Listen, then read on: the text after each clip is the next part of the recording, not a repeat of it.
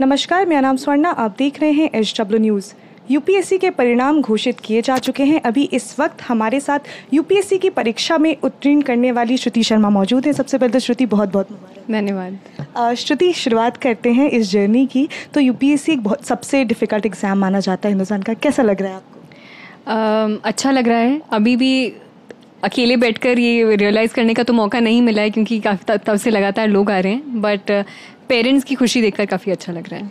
Uh, मैंने अभी ये सुना कि आपका जो इंटरव्यू हुआ था उसके बाद आप काफ़ी निराश मतलब एक्सपेक्टेड नहीं था आपको ज़्यादा एक्सपेक्टेशन थी तो क्या किस तरह का? अ, हाँ अगर इंटरव्यू के बाद मुझे लग रहा था कि शायद अ, उसकी वजह से मार्क्स कम आ जाएँगे तो मे uh, बी मुझे फिर से एग्ज़ाम देना पड़े या मे बी लोअर रैंक आए या फिर शायद ना आए। तो इसलिए मैंने प्रीलिम्स की तैयारी भी शुरू कर दी थी अगले वाले राउंड के लिए। पर इसलिए काफ़ी एक रिलीफ है मोस्ट इम्पॉर्टेंटली कि अब और पढ़ना नहीं पड़ेगा। अ, कब डिसाइड किया कि यूपीएससी की तैयारी करनी है और देश की सेवा करनी अ, ये बैक ऑफ़ द माइंड तो पहले से भी था और मुझे कुछ अ, ऐसा प्रैक्टिकल ओरिएंटेड या लोगों के साथ करने का हमेशा से मन था।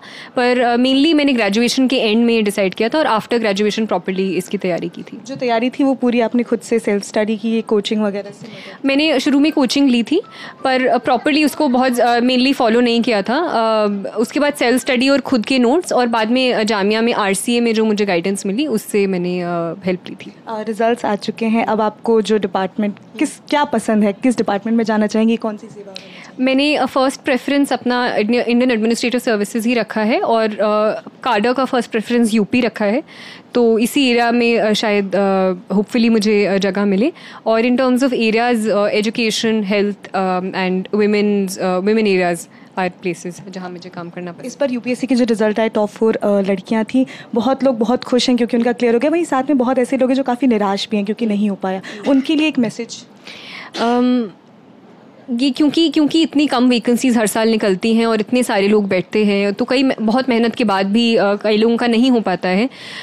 तो मैं यही कहना चाहूँगी कि अगर आपका यही एम है तो अगली बार इवन ग्रेटर उससे आपको जोश से आगे बढ़ना चाहिए, अपनी प्रॉब्लम एरियाज़ संभालने चाहिए।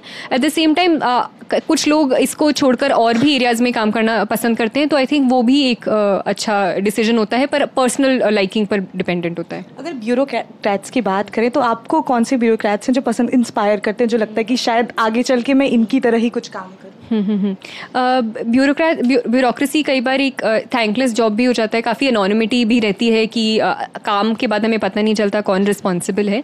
पर अभी हम देखें तो कई कई कोविड मॉडल्स जो आपको देखे गए, आगरा में, दिल्ली में, उसके पीछे बहुत आई एस ऑफिसर्स थे। वाटर कंजर्वेशन के एरिया में, तेलंगाना में अकी रवि कृष्णा एक अच्छा नाम है। फिर असम में लक्ष्मी प्रिया है मिस लक्ष्मी प्रिया, जिन्होंने मेल न्यूट्रिशन के लिए काम किया है। तो ये सब लोग मुझे इंस्पायर करते हैं। मेरा आखिरी सवाल आपसे एग्ज़ाम्स हो चुके हैं रिजल्ट्स आ गए ट्रेनिंग में भी अभी थोड़ा टाइम रहेगा। इसके बीच में क्या करेंगी क्योंकि बहुत मेहनत है बहुत लंबी जर्नी है। अ, मैं कहीं इस समय तो अ, दोस्तों के साथ अ, थोड़ा टाइम स्पेंड करना चाहूँगी फैमिली के साथ और मैं मुझे एक सोलो ट्रिप का भी मन है तो शायद वो करूँ। बहुत बहुत शुक्रिया। तो ये थी यूपीएससी टॉपर श्रुति शर्मा जिन्होंने हमसे बात की। दिल्ली से क्या मैं स्वर्णा झा आप देख रहे हैं एच डब्ल्यू न्यूज़